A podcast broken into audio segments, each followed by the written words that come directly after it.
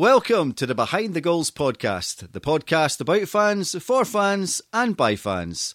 Please welcome your hosts, Andrew Jenkin and Alan Russell.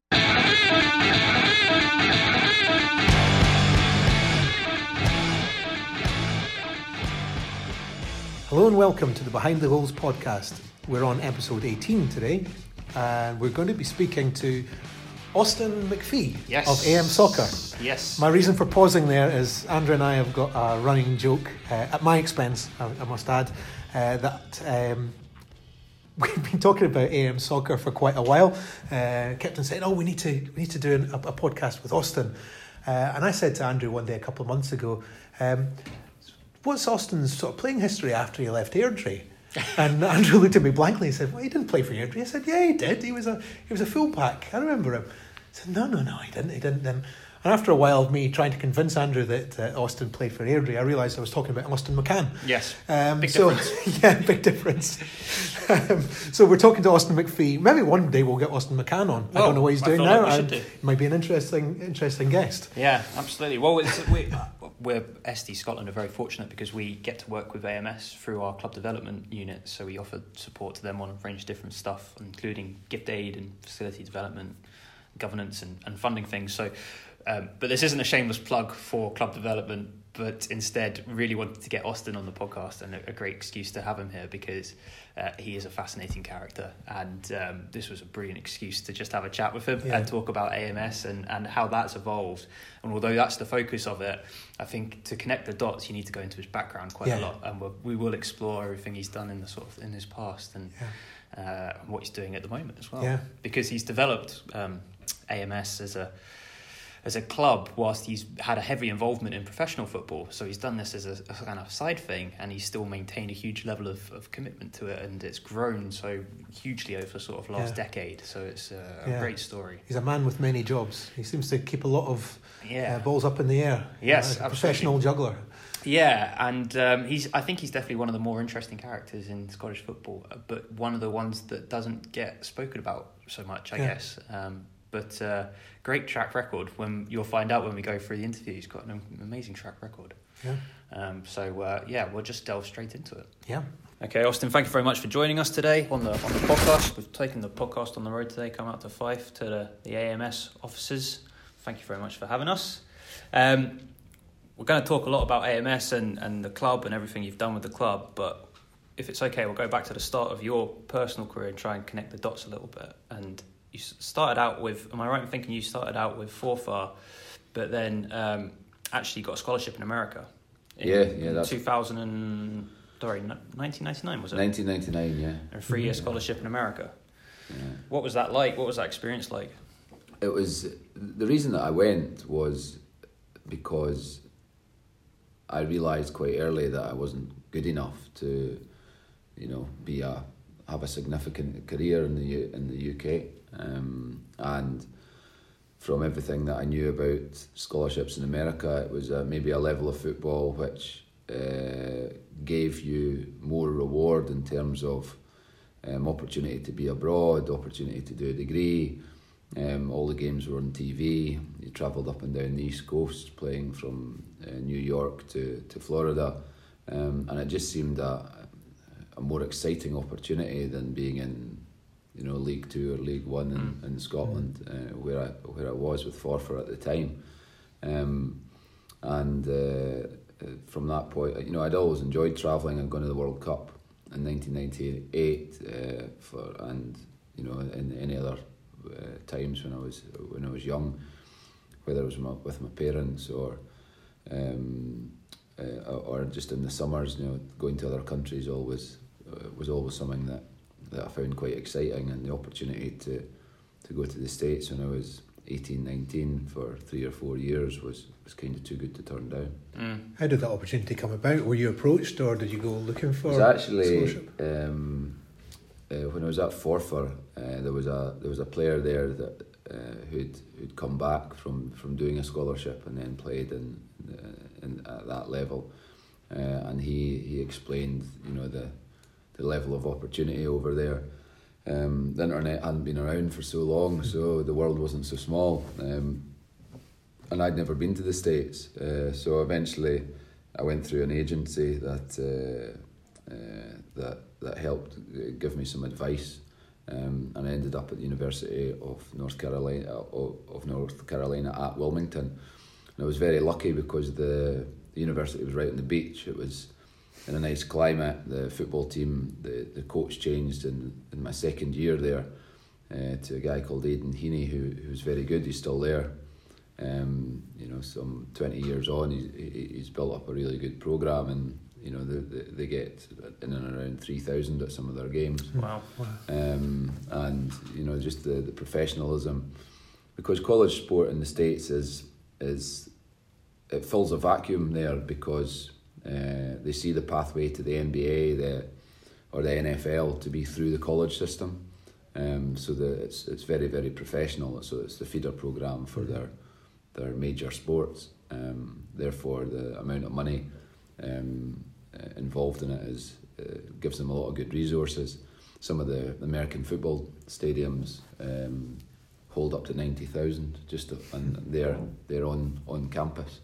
You know? so it's, uh, it's it's a diff- it's a different world and one I was uh, lucky to be part of. Mm.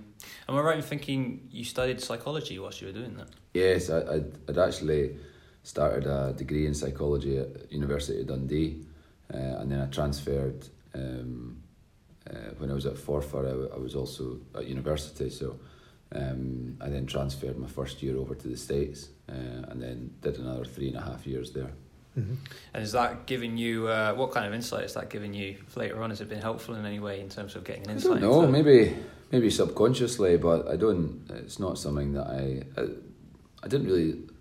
Uh, I didn't really know what I wanted to study, to be perfectly honest with you, and uh, I just thought psychology might be practical because you, it's something that you use every day in your life, and um, I, I don't I don't know if if it's helped me because I've never actually worked with it. Um, I was very lucky. I hurt my knee uh, really badly there. I tore um, my patella tendon, and um, I was out uh, twenty months.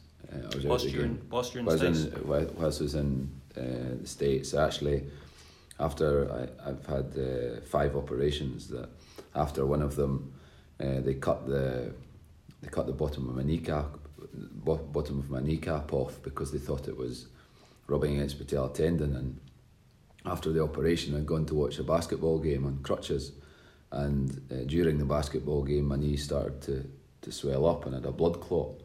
So I had to get it drained um, by the doctor of the of the basketball game. Right. You can die, yeah. So Yeah. The, you know the blood clots are very dangerous, and uh, and it was a, it was a tough period. And in that period, I I became more interested in academics than when I, you know, because I didn't have football at that point as as my focus. And I worked with a professor there from Cuba called Antonio Puente, and um, he was he was quite inspirational, really. Um, not just about psychology, about about life in general, and you know, still in touch with him to this day. Mm.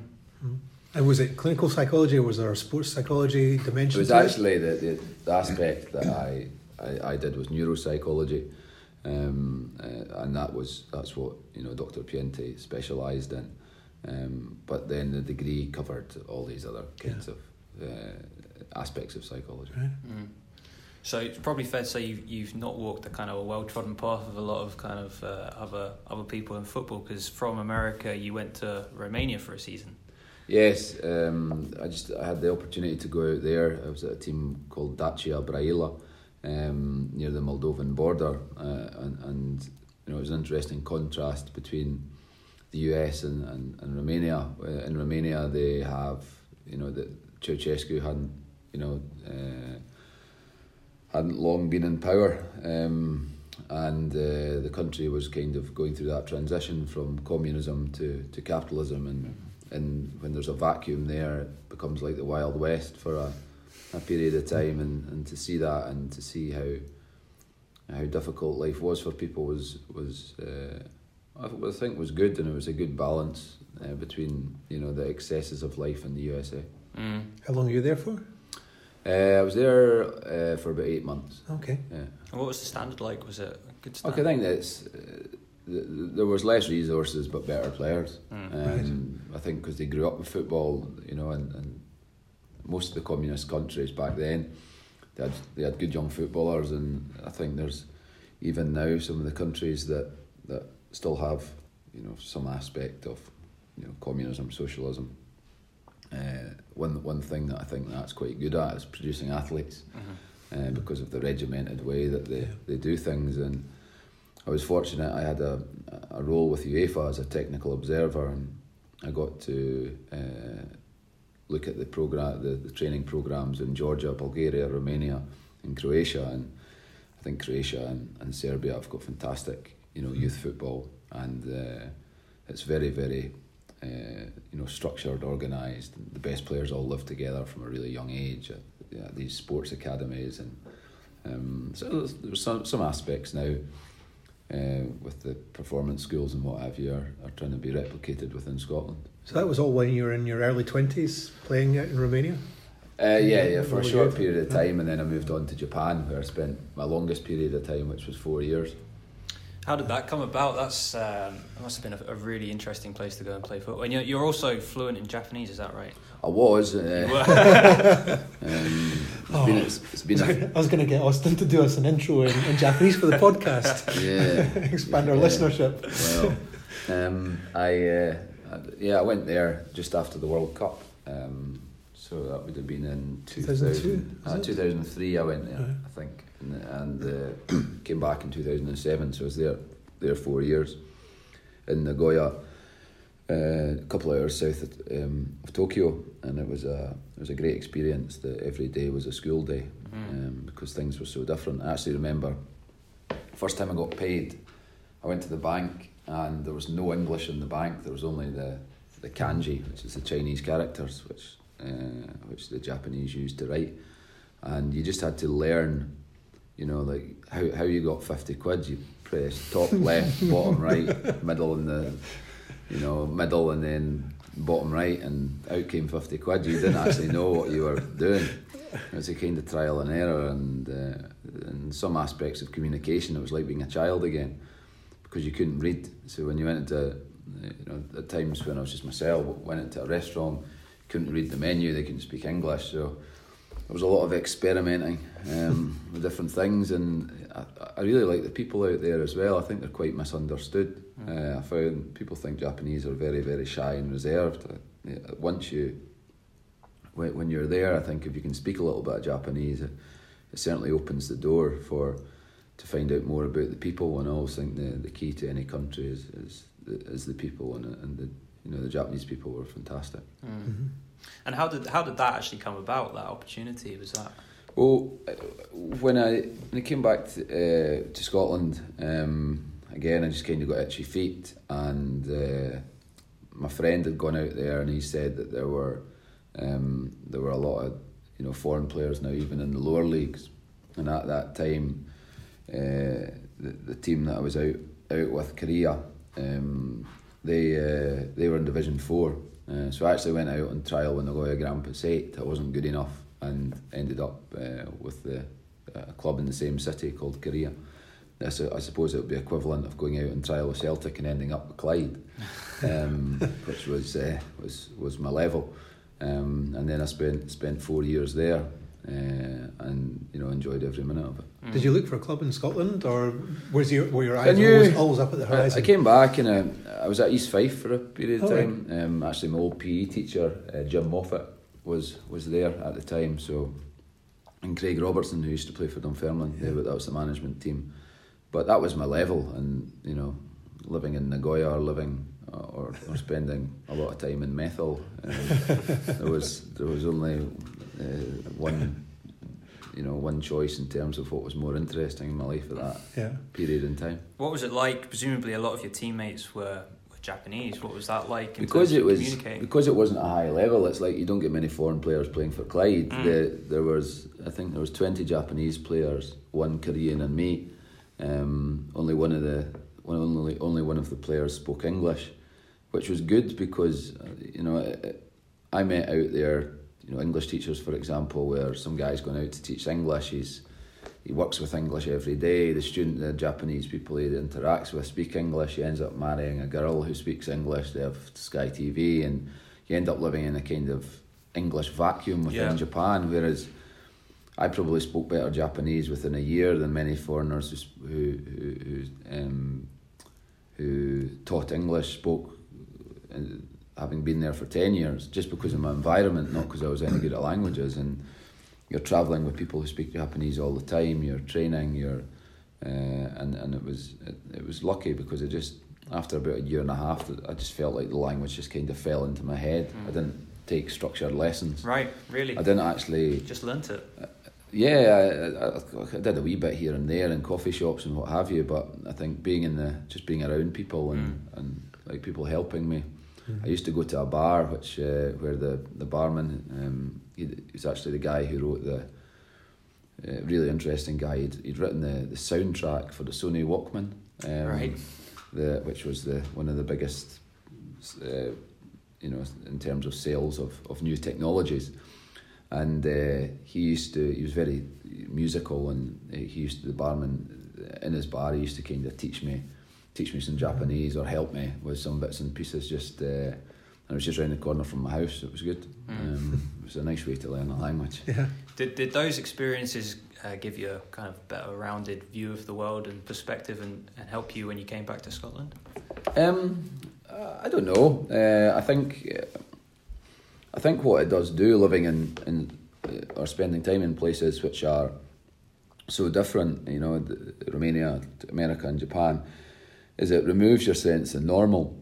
So maybe when you when you encounter other situations in your life, you're you're you're more relaxed because you've seen people doing things in different ways. Mm-hmm. You've seen you've spent a lot of time with people who are who've been brought up with certain ideas about life, whereas maybe me being in those places in addition to Scotland has allowed me to to maybe see things a wee bit differently, be less surprised maybe, mm-hmm. and mm-hmm. therefore maybe be be more relaxed and hopefully you know make better decisions. So Yeah. um, I would say it's, that's probably the biggest impact is that it, it it removes what you think is normal, um, and, I, and I think that's that's quite a good thing. Mm. So you came back to uh, Scotland and Fife, and, and you started working with Cupar Hearts. And was this also at the same point? I want to make sure I get the time right here that you started working on AM Soccer Club. Yes. So Uh, this is two thousand and six. Yeah, 2006, 2007, and around there. I, yeah, I came back and I started doing my UEFA B license. Um, and I felt that I was at Falkirk, I was doing some coaching uh, with the, the young players at Falkirk. And then um, after that, the, I had the opportunity to to continue my my coaching license, and I felt that I needed a team uh, rather than just taking coaching sessions. So the local team was Cupar Hearts. They were an amateur side, although they're quite a well established amateur side. And uh, I went there and they let me be the manager when I was 26, 27, and we, we had a very successful year. The we won the, the Fife Cup for the first time in their hundred year history, and we managed to get to the cup final at Hampden. We went through 14 rounds got a bit of luck along the way, but uh, it was it was brilliant. Um, we took three thousand to the final, Wow. um, and for a town of just ten thousand or twelve thousand, it's uh, it was it was good, and there was a real you know kind of feel good factor at the uh, at that time, and in conjunction with that, I'd started the the football schools, and uh, they they were popular. They were probably a a consequence of what I'd seen abroad um, in terms of the way that youth football is structured in America and more the, the way that the, the Japanese do some of their technical development in terms of repetition and organisation.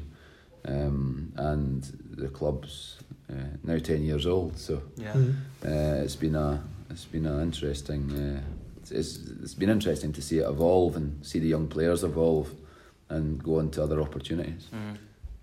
And from from Cupar Hearts, the opportunity came up to, to go and work with Cowdenbeath.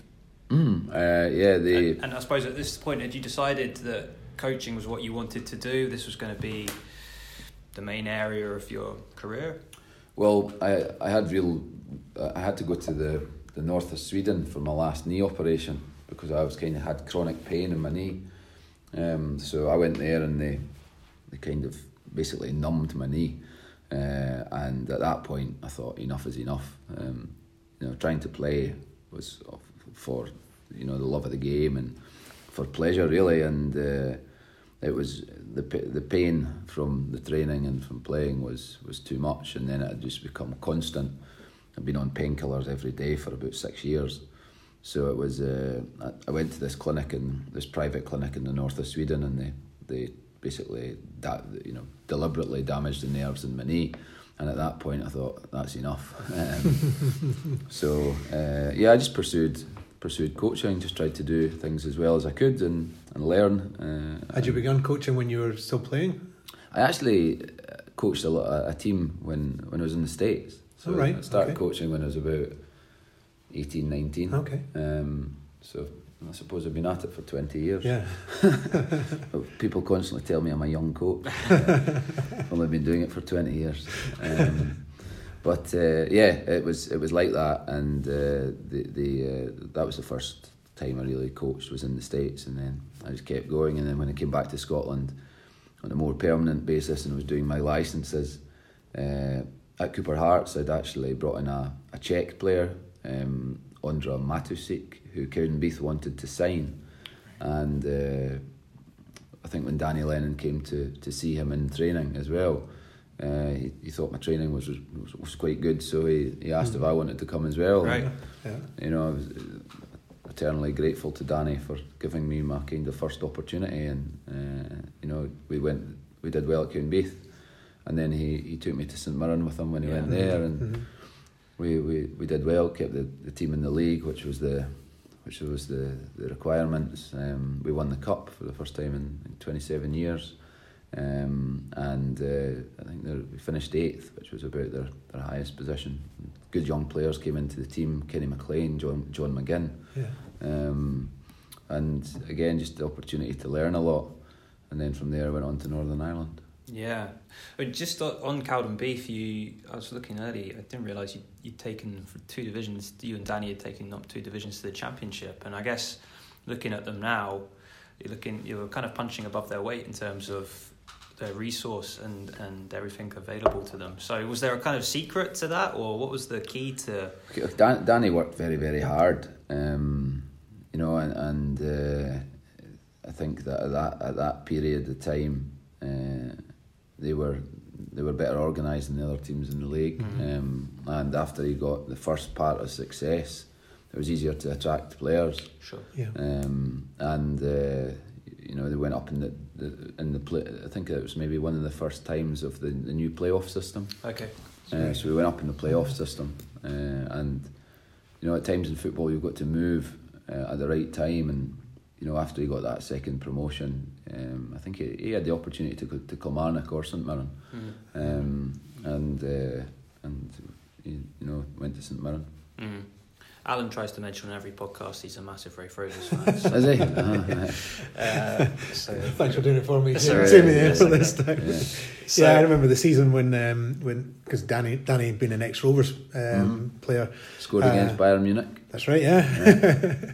Um, You've never mentioned that, Alan. uh, neither's Danny. oh, that season when, because I think when you came up to the championship, uh, or maybe it was when we were down in, in League One, as it is now, um, we are in the same division there, and the games against you that season were, were very tight. Um, and remember, it was really, really Cowdenbeath really at the at the at the peak. Yeah, uh, in Brian, recent years. Brian Welsh was there. I That's think right. That yeah. Yeah, and Danny was because Danny started off as Brian's assistant. Okay. But I remember there was there must have been you know, a good few thousand at Central Park mm. in one of the derbies. Yeah. He's one two one. I actually remember the game. Yeah. So what, what's the key to working with a, a team on a part time basis to make them that well organised? Because you know that. I think simplicity, yeah. Teams, isn't it? I, I, I think simplicity uh-huh. is, is that you don't have, you know, the frustrations with part time football is that you can't really coach properly and I think it's it's coming to for the for the manager it's to coming to terms with those frustrations, and you know having a simple platform to be organised off in part time football I think is the key. Um, so you're not you're working more time on less. Sure. Um, and I think if, you if you get that and you get momentum, um, and I think you know I see it in football. It's like momentum in a in a season is so important. And, You know, you normally get momentum from a good start. I think so many teams that win promotion, like bigger teams that have dropped out of league and then come back up. You know, Hearts are a good example. You know, the season they came up, they finished third. Hibs have had a good season this because the, that group of players already has momentum. eh? They've, Yeah. they've won the league the season before. They got off to a reasonable start. Their fans, uh, they're they're back in the league. I think it's the second season that's always the most difficult one. Um, and uh, I think we got momentum at the right time. Uh, like I think that momentum was the what, what which uh, um, momentum is what Northern Ireland got to qualify for the Euro, the, the Euros in, in 2016. We won our first three games. We got nine points. It's Christmas. Yeah, it's easier to keep that In a going. very, than yes, just yeah, yeah. Players, players who might have a sore hamstring suddenly don't have a sore hamstring. You know? Yeah. yeah. Um, and, and Scotland lost momentum at the start of their Euro Uh-huh. qualifying, and Yeah. it's, it's very, very difficult to get back. yeah. So just before the Northern Ireland, you were involved with Mexico at the World Cup. Yeah, it What was, was, that uh, like? When managing, was, sort of uh, coaching at a World Cup must have been an amazing experience. It was more the analysis side of it I did there. Okay. Um, so it was uh, again, it's just the, it gave you an opportunity to look at world class players. Um, you know, but before that, I'd also had two games with Northern Ireland against uh, Uruguay and Chile, and it was their send off games for the World Cup. My first game um, was in Montevideo from the stadium of the first ever uh, World Cup final in, in 1930. And honestly, it looks like it's not been done up since 1930. you know, the Like changing rooms Park. and yes, yeah, yeah. It's actually very similar. But there was uh, there was sixty thousand there. You know, they had uh, Cavani and Forlan up front, and it was it was brilliant. And That's when you really thought that this is. You know, I love international football. I think it's it's very very honest in respect of you know agents aren't really involved. The players aren't under contract. They're playing because they want to be there. Um, it's almost a bit more like when football was as a kid, you know, it's a group of guys together with a you know common objective rather than ones who are contract. You know, some players want to leave, some want to stay. You're dealing with contracts. It's just a bit more innocent, and uh, you know, the international game is one which I think is is, is great. But you have very limited time with the players. I mean, you're getting them maybe for a couple of days before the match, maybe Mm-hmm. Yes. a week before Yeah. before a big match. Yeah. Um, and that something you said about your time at Cowdenbeath Mm-hmm.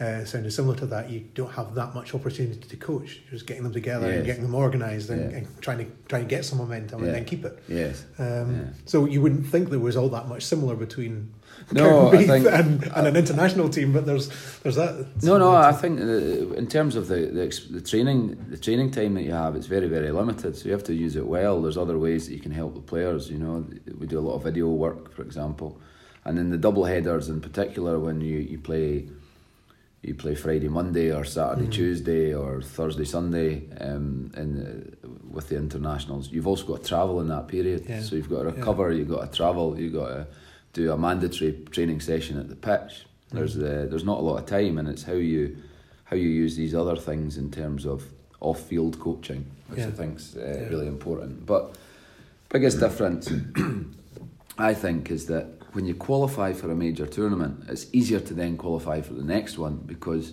if you qualify for like when we went to France, we had I think it was forty days together, which was a long Right. time to spend with Kyle Lafferty. Right. Um, but uh, no, Ky- Kyle's good, or I wouldn't have brought him to Hearts. But uh, we had 40 days together, and we were in Manche- we were trained at Manchester City's training ground. We then played in Belfast. We then went to play uh, in Slovakia. We did a training camp in Austria, and then we went to France. Okay. I think of the four of the uh, because we had to be in France. I think eight days before the first game against Poland, but. If you don't qualify, you don't get those days training together and I think that's that was a key time. It was four extra, for example, over Scotland. That's four extra games that Northern Ireland had because we, we qualified and we, we had the game with Wales. But on top of that, you've got forty days to really refine your team, to build your team, Really to look at other your things. are Yeah, yeah, yeah, Yeah. And um, you know, on the back of that, we we get to the playoff for the World Cup, and uh, I think the forty days in France help the next campaign. Yeah. Again, Yeah. talking about momentum, it's so important. Yeah. So the the qualification for the Euros there, I was so reading earlier that Michael O'Neill credited a lot of the success and described you as uh, having a, an obsessive attention to detail. Is that a fair uh, analysis? Uh, oh, they're nice words. Um, I, I think that the some of the detail, you know, you, it's like anything, you know, information only has value if people understand it, and a few things that maybe we tried to do with set pieces or or or analysis worked early on in my time at at, uh, at Northern Ireland, and there's an element of luck in that as well. Um, you you you you need things you. Um, but because but because they worked, I think maybe the it was easier for me to assimilate into the group with the players, with the staff, for Michael to trust me, mm. and uh, and that's probably where that comes from. But um, it's it's something that you know has become a big part of our, our, our, game because Northern Ireland don't have a lot of possession. So when we when we get up the pitch, we need to try and get something, whether it's a corner, whether it's a throw in, whether it's you know forcing a save from the goalkeeper. So it's it's we try and make our football as efficient as possible, mm-hmm. and uh, therefore set pieces become um, more important. Sure. we're very lucky. We've got we've got Chris Brunt and we've got Gareth McAuley mm-hmm. and we've got you know an aerial presence. Josh has got a long throw, but the players also are see set plays as being their thing. Mm. Right. Um, so they maybe give it a little bit more attention and time than, than some other uh, mm. groups of players who, who yeah. maybe don't feel that that can be their edge. I mean, some of the detail that we've gone into, for example, Chris Brunt has a certain foot pattern when he takes a good good right. corner, um, and we went to IFA Irish Football Association, um, and we said that in one corner at Windsor Park, couldn't get his foot pattern right. because it dropped off too quickly in the uh, so I think he needed three steps to, to get what is really really consistent and quality delivery. And we were only scoring corners at one end and it took time to see why. And Chris's delivery was different. So IFA actually concreted that corner. Uh-huh. and so, he could get his foot pattern be, uh, wow. better. And these are the little things that matter though eh? yeah, you know and it's it's those it's those margins. And I think also as a player if you if you see the association going to that level of care mm. to support you, you can't help but maybe take a wee bit more care of yourself. Mm-hmm. mm-hmm. Um, and you know, it's, uh, it's it's a great. It's been a great you know four years yeah. I've yeah. had there, and, and you know I don't see there's a, we had a fantastic result two weeks ago against South Korea, who you know the team who were in the semi-finals of the World Cup not too long ago. And I think that we can we can kick on again in the Nations League and also in qualification and hopefully um, make it to to Euro uh, 2020. Mm-hmm. And you're now juggling your Northern Ireland role with, as well as AM soccer with, mm. with Hearts. Mm. Yeah, first time on the coaching side of a, of a full time football. Yes. How, how's how's that? And that must vary a lot. Well, the the I had the period of time at, at St Mirren. Um, of course, that was full yeah, well, yeah. Uh, and we actually played Hearts in the League Cup final and beat them three two. Um, that was my, my kind of last experience of that, but the uh, no, it's good. Um, I'm lucky with AM Soccer because I've got great staff who who care. Um, fundamentally, that's the most important thing. We have a, a, a, committee of, of parents who are who have different skills and strengths and are, are very supportive, and they're all volunteers, um, or the board, if you will. Um, and uh, you know the, the the foundations for AM Soccer are very very strong. Uh, good links with the local community, with you know the walking football, and with uh, all the work we do in all the schools.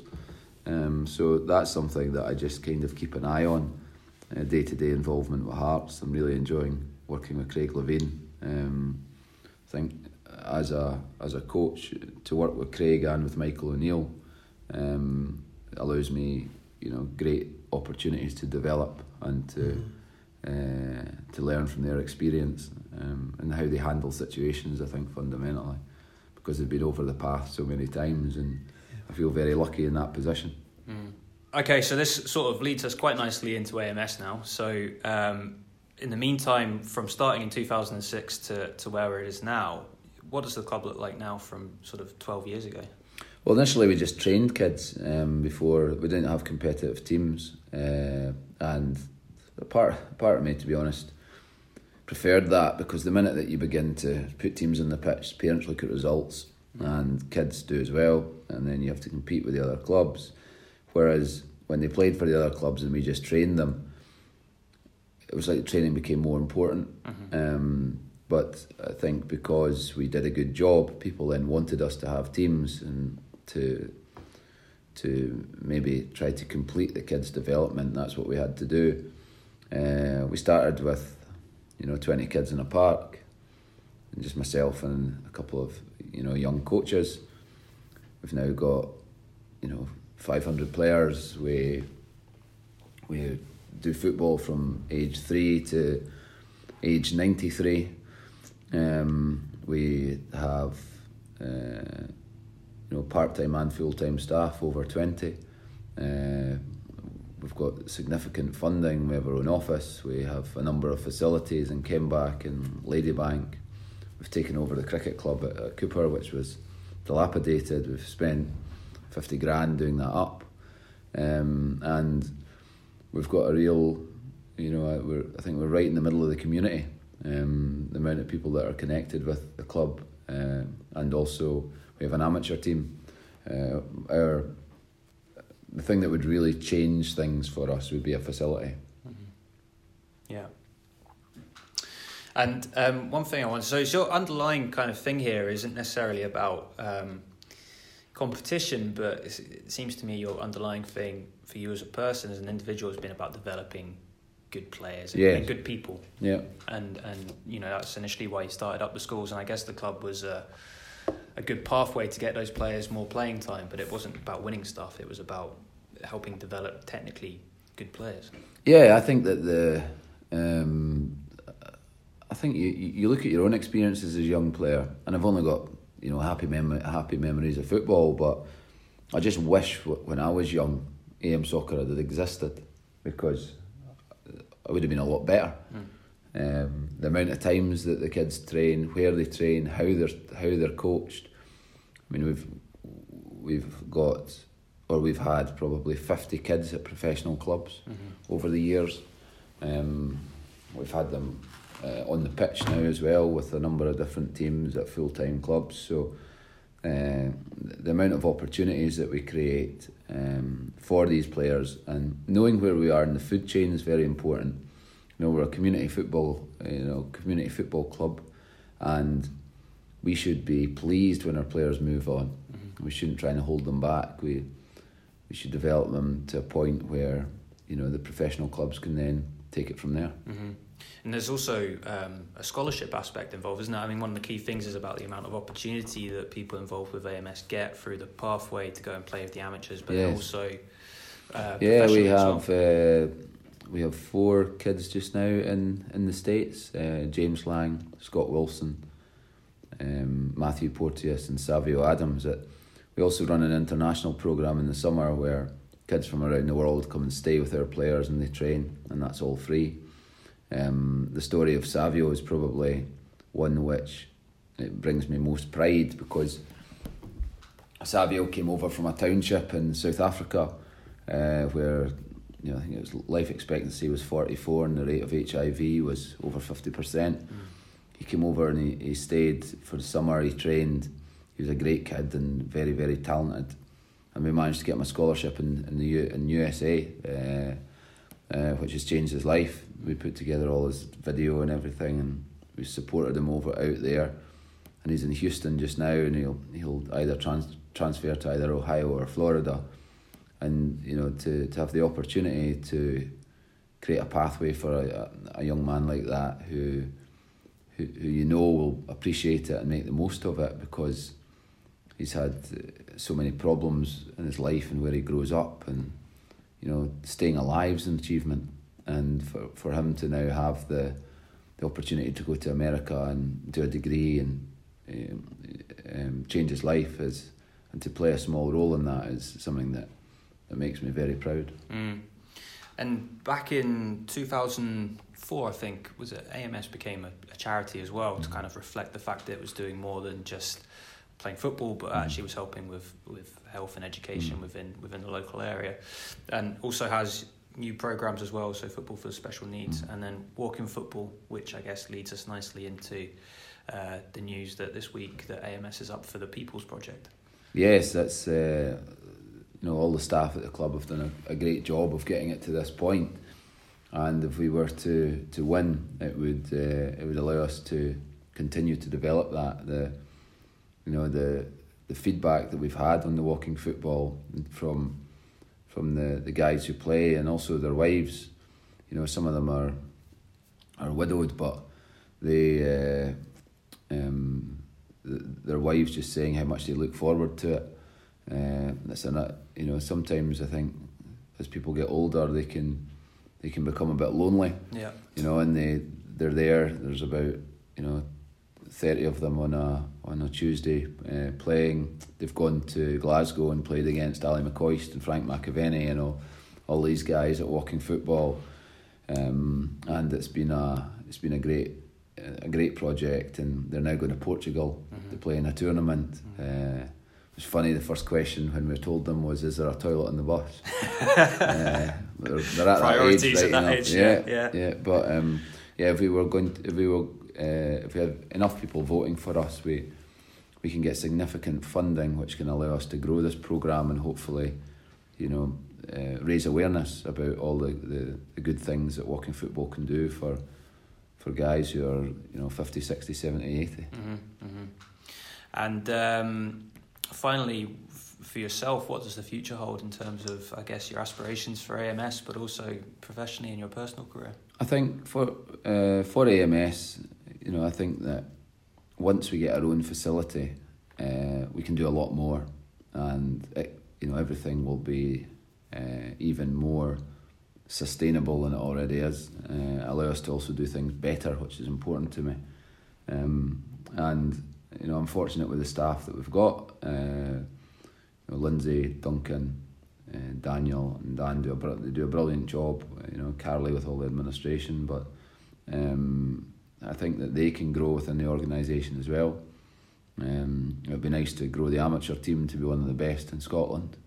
Uh, hopefully, with our own young players. Um, I'd like to get a million dollars of scholarship money um, for kids uh, in the USA and to see more young players going out there because it's been an opportunity that's changed my life and hopefully it's one which can impact positively the lives of some young lads and uh, and girls in, in northeast Fife. Um, I think in football it's very hard to project forward. Uh, I think that, and you've sometimes got to be careful for what you wish for. Um, I see people rushing into management, and very soon they're driving a white van. Um, whereas I feel very lucky to, to work with Craig Levein and Anne at Hearts, um, learn a lot on a daily basis um, from the experience that they both have.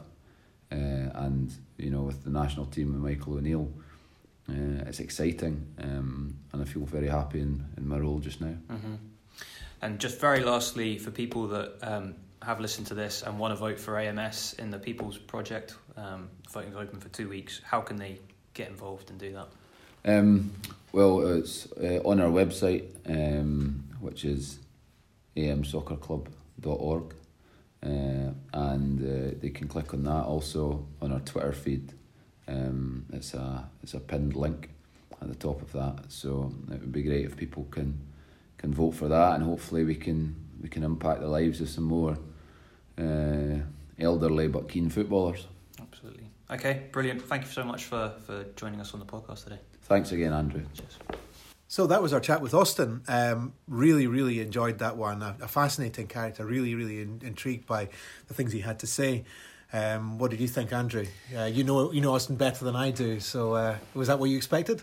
For me, it was a good opportunity to uh, ask him all the stuff that I'd never had the uh, the balls to ask him in person. Yeah. So this was an excellent excuse to ask him about his uh, fluent fluentness in Japanese, for Yeah. example, and uh, degree Which in didn't, psychology. which he didn't share with us. I know, I know, but I mean, I think uh, well, I've worked with Austin now for about the last year, really, since I've been, been working with him one day a week, and uh, just a huge amount of respect for what he's achieved, not only professionally, which I think is what gets all the media attention, but what he's developed in the background Yeah. as a, cl- a club from pretty much nothing, as he says Yeah. in the interview, coaching coaching schools. Yeah. into this, um, you know, SFA legacy club. Uh-huh. You know, the, what, doing huge amount of good stuff in the community. It's grown into a charity to reflect all the work it's doing in the community. Yeah. Um, and uh, yeah, just a really interesting guy that's Yeah. doing it for the right reasons. Ama- amazing character. I mean, my big sort of takeaways from that were, well, first about just him, him, him as a person. It's clear that from an early age, he's not been satisfied just to do one thing. No. That whole thing. He didn't just go to university. He, he was a footballer as well, or he didn't just be- be a footballer. He went to university as well, and then he went across the states. But he didn't just go there to do a scholarship and get his degree and play football. He started coaching as well, uh, and then he left there and went to Romania. And but he didn't just do that. He was a, a UEFA observer. Yes. Uh, and then he went went to Japan, and he didn't just do that. He didn't t- take the easy route of just getting by and going to expat bars and, and, and meeting expats. Learnt the language and, and, and really got stuck in. Yeah. yeah. and then came back and started up his own his own club. Uh, and also, you know, became an assistant manager, but kept both things going, and always looking for, a, for another thing. And uh, and I guess we can see that in, in what he's what he's doing now. You know, what for other people would be big jobs on their own. You know, a, a, a club in the Premiership in Scotland, an international post, um, some other work in international football, um, doing the analysis he talked about uh, with Mexico, Yep. um, and AM soccer, which is which is huge. Um, know, listeners may notice that, uh, or or may have missed my voice towards the end of the podcast. There, Or not. uh, may not have noticed, or they may have just really, really enjoyed it and wondered why. Um, No, probably. uh, but I, I had to leave the room um, towards the end of the podcast there, just before um, Austin started talking specifically about AM soccer. Um, so I'm interested in, in what in what I missed. Uh, so what You was? can What, find out on Monday. I'll find I'll find out when this when this goes live, or you could just tell me now. so uh, we were predominantly talking about how AMS are now up for an award with um, the People's Project, which is a big lottery and STV initiative, which basically looks to help um, a lot of community initiatives get some much needed funding to develop their programs, which are doing good stuff in their communities. Which we are absolutely delighted that AMS are up for an award with that, and which is for our walking football program, our AM AM seniors as we call them. So Yeah. for all the different strands of AMS, there's the AM soccer club, then there's the AM seniors etc., etc., AMS or whatever it is. So Yeah. it's sort of got a nice little um, theme going to it. And the AM seniors walking football, we're looking to develop that um, uh, so we can do more more programs for women as well. So we've had quite a lot of interest in women coming along and playing with, uh, walking football. Is there much women's walking football around Scotland just now? There are a few teams, Yeah. yeah. Um, I know. I certainly know a couple of different teams that are playing, and we certainly have had a lot of interest in doing that, which fits in nicely to our women and girls Hmm. uh, teams that have set up uh, in the last year as well. So it's kind of a nice pathway where we have literally football for everyone and Yeah. everyone, and Fantastic. um, and the walking football also um, coincide with our AM special needs program as well for, Uh-huh. for guys that uh, perhaps aren't um, able to compete at a, a different sort of level of stren- strenuous um, activity. So, yeah, this would funding would go a long way to helping us develop that program. Um, Mm. and, and, voting's open today, Voting August, is- oh, uh, April the 16th, Yes. uh, Monday, April 16th, voting Nine- nine opens. o'clock. Where do people go to, uh, to to cast their vote? they go to www.amsoccerclub.org and go to the news section, and it'll be right bang Okay. there. Or Oh, if you're on dead easy to Twitter, yeah, if you're on Twitter, it's at am soccer underscore club, Yeah. and it'll be the pinned tweet there. Yeah. So, And how long is voting open? two weeks. Two weeks. Okay. Uh, and you will, if you if you watch, if you're in the East region, you will see a video about the AM uh, walking football program. Then Friday, it'll come out at five o'clock. You'll be able to see a little uh, video that STV came out to film about the Mhm. about the program there. Um, so very exciting, ah, good. and hopefully, uh, if we get the most votes, we'll win the money. Yeah. Basically, so please, And please it's a- do go and vote. It's a big chunk of money which will make a huge, huge difference It is. to the impact AM soccer can have. Um, they're Uh, already having a great impact, so yeah. they can do an e- even more up in that corner of northeast Fife. Yes, and and actually as well, um, we've met all the other projects that are up for the money as well. They're all excellent projects. I think that's probably important to say. So, Mm. But don't um, vote for them. Vote for well, I'm glad you said that, not me. But uh, yeah, no, they are really worth checking out and going to see everyone's videos. Yeah. So it's, it's just a great initiative on its own that these this, these awards are, are there and that that pot of funding is available for, for some great projects. hmm very Good. much so. Good. Yeah. Um, next week on the pod, we will have another interview with somebody. uh, but again, we're We're, keep- we're keeping it a secret. It is. It's a, se- that's what it is. It's a secret. We don't want to ruin the surprise. Yeah. Uh, so until then, thank you very much and, and see you then. Okay. Bye. Behind the Goals is a Supporters Direct Scotland podcast. You can get in touch with the show by emailing behindthegoals at hotmail.com or you can also tweet the show at Direct Scot. That's S U P P Direct Scot.